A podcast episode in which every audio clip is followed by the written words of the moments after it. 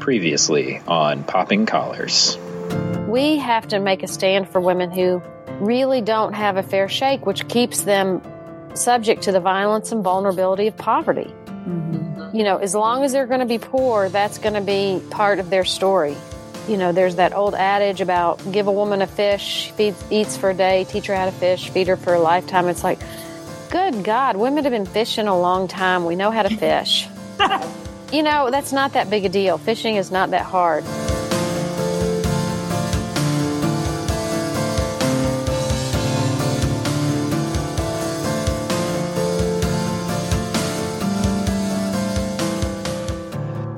Welcome to Popping Collars, the podcast that lives at the intersection of religion and pop culture. My name is Ricardo Avila. I'm the rector at St. Luke's Episcopal Church in Los Gatos, California. With me is my co host, Greg Knight. Greg, oh. where are you and what's going on? Hey, Ricardo. I am the director of Children and Youth Ministries at the Church of Bethesda by Sea in Palm Beach, Florida, where it is getting chilly. It got down to 60 degrees, no, I think, today. Oh.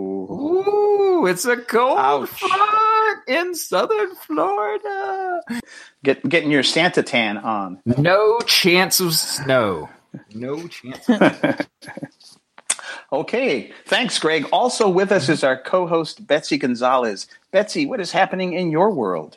Oh, Ricardo, we are Advent doesn't exist in schools necessarily. Mm-hmm. We have a wreath and stuff. We're just on that slow march towards not only the birth of Jesus, but exams. So mm-hmm. it is literally a season of preparation on all fronts.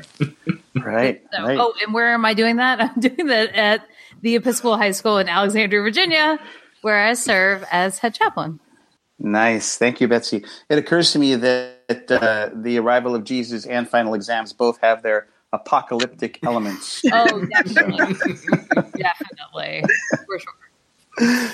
Very good. Wow. And today we have a special guest, a first timer to the Popping Collars neighborhood, Shana Watson. Shana Watson, tell us who you are.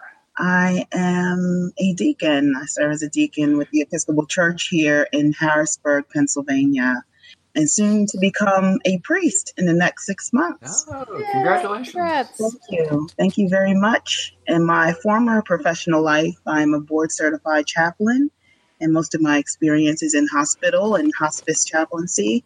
Yeah, I found that in chaplaincy and pastoral care, that there's an intersection of justice and um, and advocacy work and all those things just kind of meld together in spirituality. So, which is part of the reason what led me to discovering and learning more about theology and how it also intersects with pop culture. So, yeah.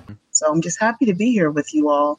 Well, and those of you all out there who heard us pressing Theocon over mm-hmm. VBS, that was Shana's baby. Yeah. oh. great job with it. It was super cool to be a part of. And so I'm just really glad she was able to come on the show. Wonderful. Thank you, Shana. Uh, so this is episode 97 of Popping Collars. We're closing in on the oh. big 100. So close. Slowly but surely. And today's topic is race and pop culture.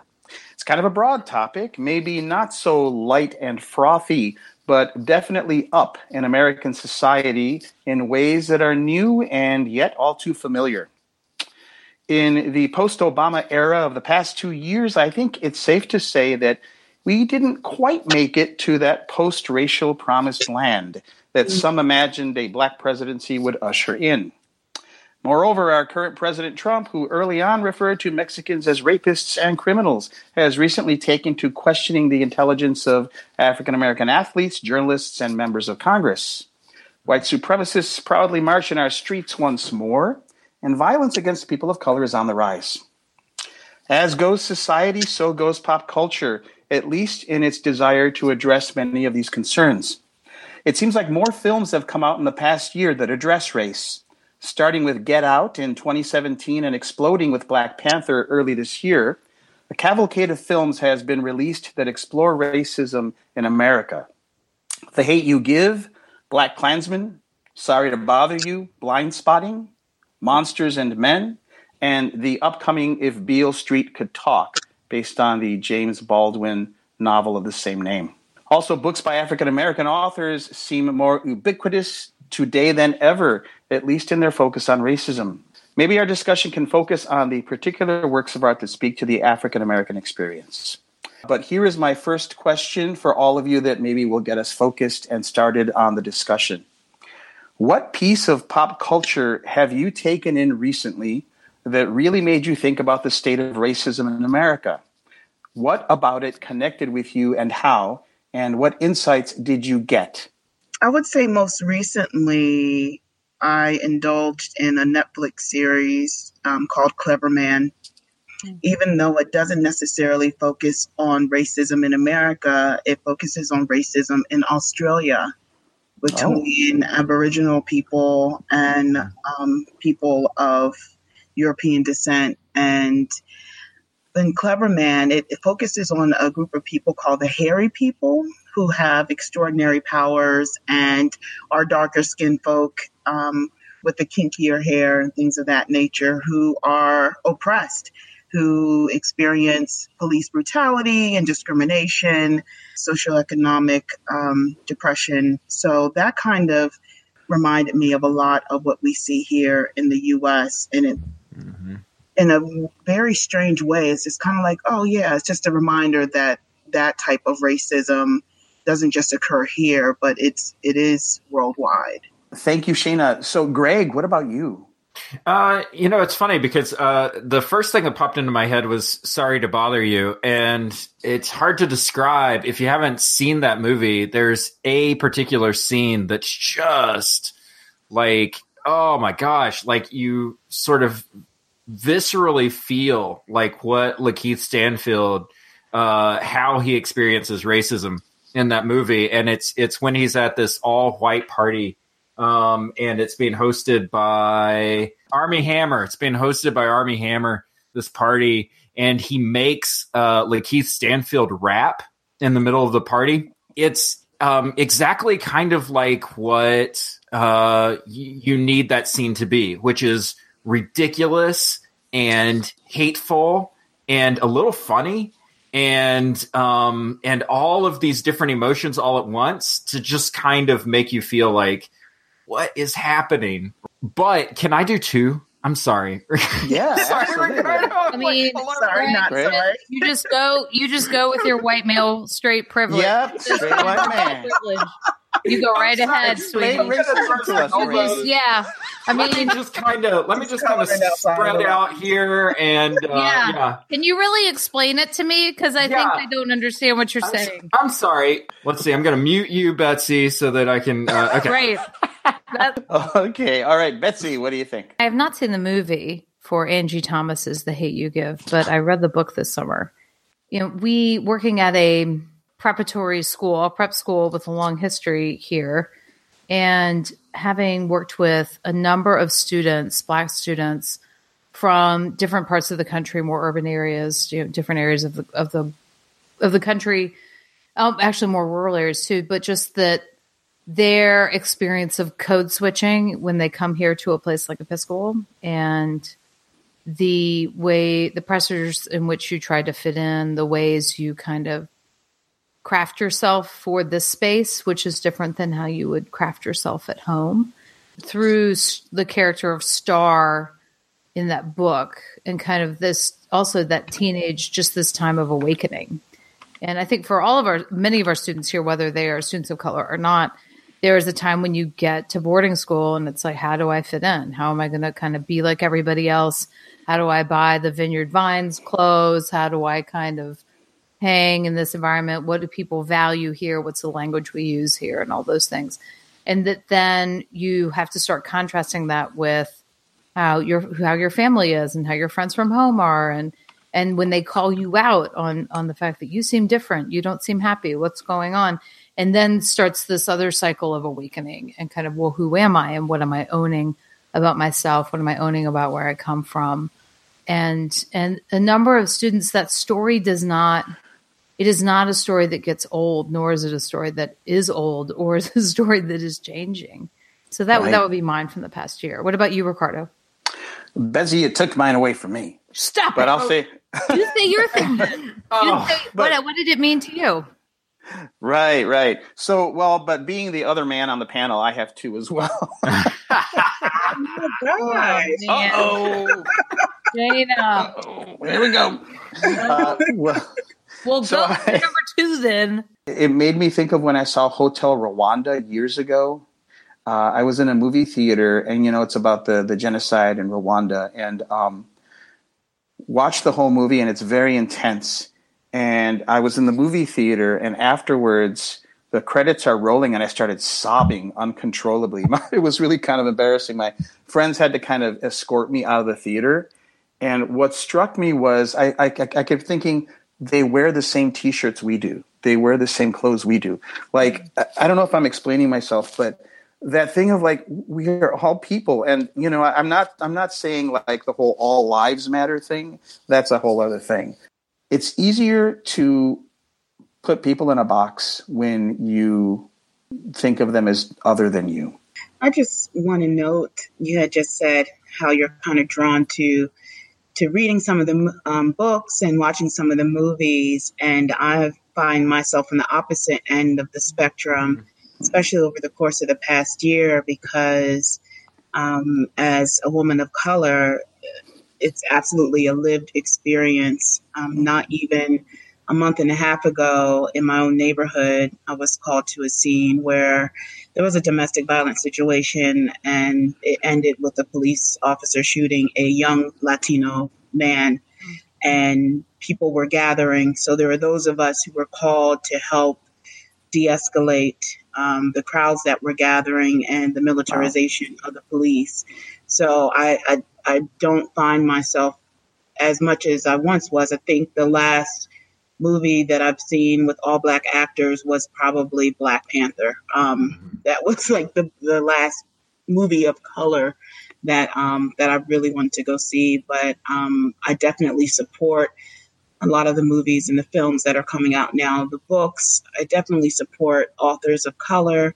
Pop culture is a really great medium to demonstrate or exhibit what we experience in reality. I mean, some of my pop culture references are a little bit more old school, but I think about like Star Trek and the controversial um, interracial kiss between Captain Kirk and Uhura, you know, so it's removed enough and it's um, clothed in science fiction enough that it's like a little distant so we can actually see it and say, oh, okay, that's a possibility, or is it really? I think actually the piece of media that I consumed, it was the Ta-Nehisi Coates book that just blew it open. Between the World and Me. The listeners of the show know that, you know, when I say that I read The Hate You Give this summer, I listened to The Hate You Give because I love audiobooks. and I just, Right. I, cause I'm, I, also, I just love hearing stories told in a voice and he reads it. And it, and, and it's short enough that like I kind of consumed it, binged it essentially on a road trip the element of my body is not my own. And the mm-hmm. world communicates to me that I can do anything to your body mm-hmm. whenever I want to.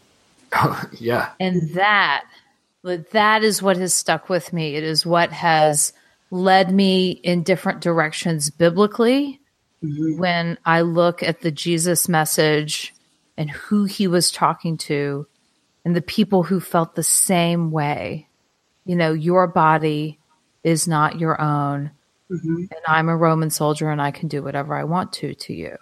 Mm-hmm. You know, and you can do these little resistance things. You know, mm. oh, oh, you want me to carry your pack? I'll carry your pack for a mile. I'll carry it for another mile too, and then you'll get chewed out by your officer.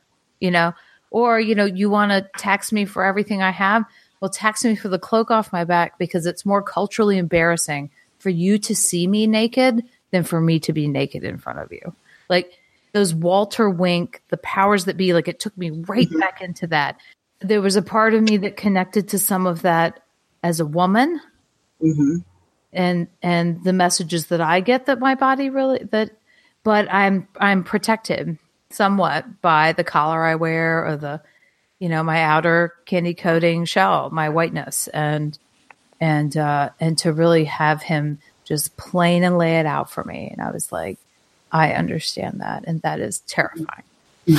And I think you know your premise for the show, Ricardo, speaks to a lot of this because there's these subtle reinforcements of exactly what you're talking about, Betsy, right? right? And where we see a lot of those are in sports and professional sports uh, specifically, where you have white owners of basketball teams, football teams, uh, and then predominantly black athletes uh, that play on those teams. Um, and then you have situations like the president of the United States or people uh, with voices on cable news or something like that telling black athletes what they can and can't do, what they right. can and can't talk about. Even you know, it's it's this idea of like um, you are a paid body for my entertainment mm. and therefore you can't express your opinions, right? Um, and that's something that, I mean, the president said it outright, right? You know, wouldn't you like to tell one of these SOBs, you know, get the heck off of my field? You know, mm it's it's this idea that yeah, they're not people; they are mm a commodity uh, for us to be entertained by. Yeah, and well, that's something that's pervasive in our society. Why why is it a zero sum game? I mean, I, I, I guess duh because it's always been, especially in this country with with slavery. It's it's it's the, the the way to get the way to feel like you're the master is to have the slave or something. But it's like, oh my god, they're gonna like take over, and I'm going to what lose my family, lose my job, become enslaved myself. I, I don't I don't know what. I mean, whatever. That's a bigger question, but um, it just doesn't make sense to me. Like it's it's a it's a heavy and deep and complex conversation. I know we talked a lot about black authors that talked about racism and their experiences with it. And part of what I shared with you all before was a panel that I did, I guess it would be almost three years ago now, it was called From Blackface to Black Panther The Evolution of How People of Color Were Depicted in Arts and Entertainment from 1830s to the Present, which talked about um, minstrelsy, blackface minstrelsy in the United States of America, and how that kind of evolved into film. Like you always saw black people mostly, and then later on other um, non white actors would always be depicted as either docile or the savage or beast. And then you further see that in some of the cartoons when you see Tom and Jerry, we'll normally see the bottom half of the women of the house. Whenever the black woman would come out, she was depicted as the Aunt Jemima wearing the, mm-hmm. the slippers and the apron, and the white woman woman when she would come out, she would have like the the dainty heels on and be um, depicted as kind of um, more sophisticated and ladylike and classy. And so we continue to see those reinforced images. Um, especially after the film, I guess it was 1913. It was like the first film shown in the White House. Mm-hmm. It was Birth of a Nation, which was yeah. supposedly used as a um, KKK recruiting video and supposedly still used today. I don't know. I haven't gone to a meeting. Um, Not lately. you know, just just have yeah. yeah. haven't my membership. so like all of that that continues to um, infiltrate the industry. I mean, I, I see the resistance now, and I'm thankful for it, um, especially in some of the comic books that we see. Um, the birth of Black Panther in the late 60s, early 70s, and um, how that aligned with a lot of the civil rights movements that were taking place in the US. I mean, I'm just so thankful and appreciative of people who were waking up to those social justice um, changes that were that were happening in our nation and making sure that it was realized in film. I mean, it is interesting that you bring up the comics world. You know, when you were talking Ricardo and you were like, "What, like, what is at stake for people?" Comics for the last 10 years or so has you know at least marvel anyway has made a conscious effort to develop more and more diverse characters in sort of their major roles, right? So Miles Morales is Spider Man. Like it's not Peter Parker. Yes. Miles Morales is Spider Man. Um, and I'm so happy that his movie is coming out this week. I think, right? Um, Into the Spider Verse is the Miles Yeah. Morales uh, Spider Man movie coming out. So Marvel's made this push, and every time Marvel makes a push and changes a character, all of a sudden there's this giant push back from the from sort of comic book collecting community, saying like, "Don't mess with my thing." Peter Parker is Spider Man, and it's like you just sort of sit there and you scream at this community like, "What's at stake for you?" Spider Man is a fictional character. Right. like, what's at stake for you? But for Right. some people, it's identity. It's it's everything is sort of bound up in this mm-hmm. character being who it was that they've always known it to be for their entire lives. And that's that's a sickness. You know, I just saw a, a post that I showed to a student on dorm the other night that said it was last week, it was last Thursday. The Berlin Wall had now been down the same amount of time that the Berlin Wall had stood. So we've now entered a time when the Ber- when the Berlin Wall has not existed longer than mm-hmm. it stood.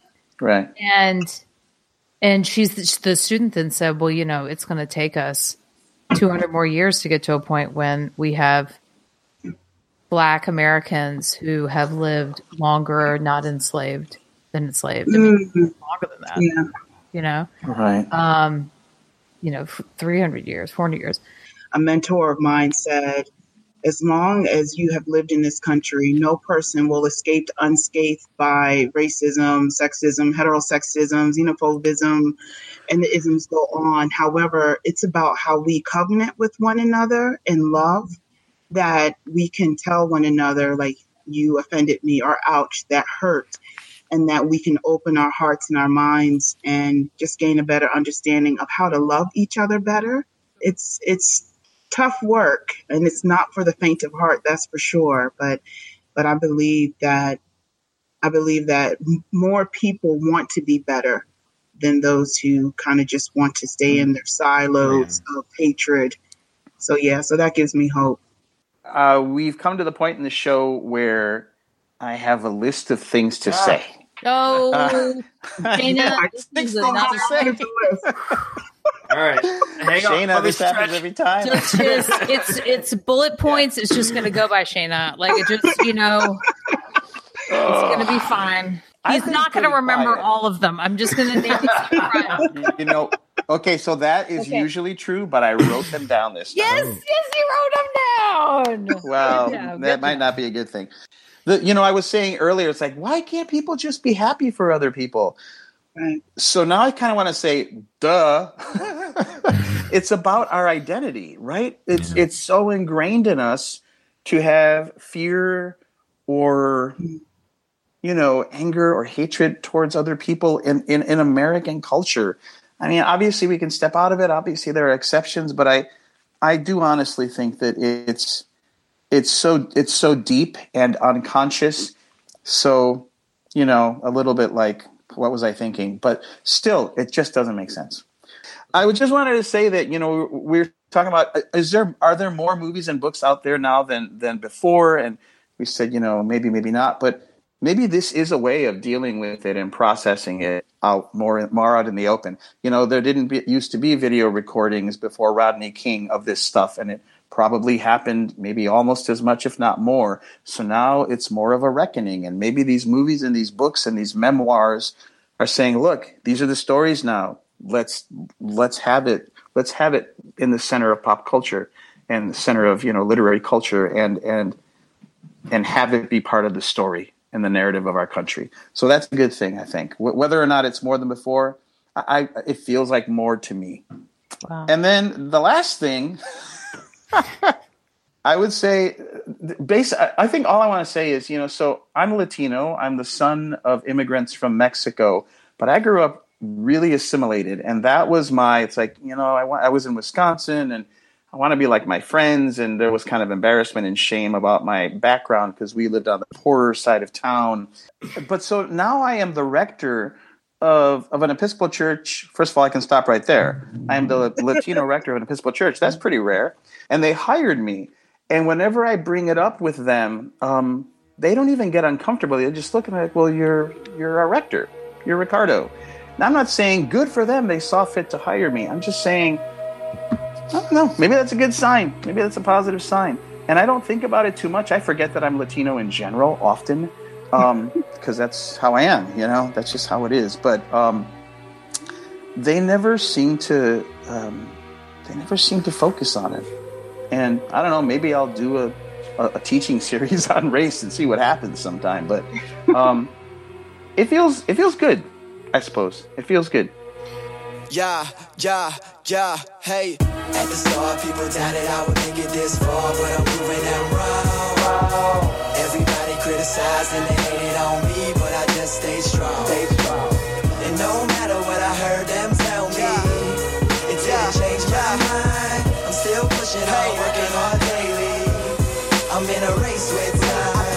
life on the record, always giving it effort at night. I'm always restless, this music's a life sentence. Perfecting my craft in seconds, the essences of the earth. Used to make the world turn, people earn was not deserved. While the weak get knocked down, got people losing their health. This evil's making me mad. I hope I make my father proud. Devote my life to writing raps. I hope I'm on the right path. Spending years of my life dead. I could Well, never take now, now we've come to the part of our episode where we have a staff pick. And you know what a staff pick is. I don't need to explain it. So let's just get to it. Betsy, what is your staff today? Oh, Ricardo. It is Michelle Obama's book, Becoming. Uh, and again, I listened to this book because I was given the option of 19 hours or whatever of Michelle Obama talking to me. And the answer is yes. You say yes to that opportunity happening in your life. And I'm I'm blessed in boarding schools. We get a week off for Thanksgiving because these children need to need to go home and see their parents and go home. And I, you know, we we drove a bit for Thanksgiving, and there was this moment where, like, I had kind of started. I downloaded it. I'd started to listen to it while I packed. I'd kind of gotten to a certain point in the book, and and Ruby kept saying to me, "When's Obama showing up? When's Obama showing up?" I'm like, "Chill, cool your jets." Like, she had a whole life going on before Barack Obama showed up. So why just don't hang your hat on that? But he finally did kind of show up. So I paused the book. I actually listened further, backtrack, and we got into the car to drive about three hours to where we were going. And I said, I, I saved it. Obama shows up now. She's like, okay, great. Like two hours later in the car, Ru- Ruby, my 11 year old, is like, why am I still listening to this book? It's so good. And loved it and loved her storytelling and loved how she talked about being a woman and talked about mm. being a girl growing up on the south side of Chicago and what that meant and and the message to me the parts that were the most heartening were around going into the 2016 election. And kind of how she processed that as a mom as a person in the position she was in. And it reminded me of that that Martin Luther King Jr. quote of you know the arc of history is long and it bends towards justice. And that idea of mm-hmm. like we are we can be as Americans two step forward one step back and that if I look at American culture and I look at American history that's all true too. And it's been true for a really long time. And the disheartening nature of not being further along that arc and and how she's processed that as a person. And it's just it's uh it's an it's a wonderful walk through years of our country a wonderful walk through the pop culture too. She's a huge music fan. You know she's a she's you know to have stevie wonder sing for her and barack to you know dance at an inaugural ball really feeling the weight of that is the weight of her grandfather and the weight of these other people. Uh, she's she tells it well. And i'm actually really excited where things go from here. Nice. Becoming by Michelle Obama. Thank you, Betsy. Thank you. You can find Popping Collars on the web at poppingcollarspodcast.com. You can also find us on all the social media platforms Facebook, Twitter, and just about anywhere else that is going before Congress to explain itself these days. just, ty- I had to say it. that was a good one Just, ty- just type in Popping Collars in the search bar. Greg, do we still have t shirts? Oh, we're uh, no. Sorry, sorry. Sold out. You were looking Sorry, for everybody. a stocking stuffer. no such luck. that t-shirt is now a collector's item and you missed out people okay Finally, you can fi- finally you can find our show and lots of other wonderful Episcopal podcasts on episcopalcafe.com. We adore episcopalcafe.com and we know you will as well. Check them out for all of your Episcopal news needs you never knew you needed. And on that note, sorry. And on that note, this has been Popping Collars. Thank you, Greg. Thank you, Betsy. Thank you, Shayna, for coming on the show. We will see you next time. And Keep those collars popped.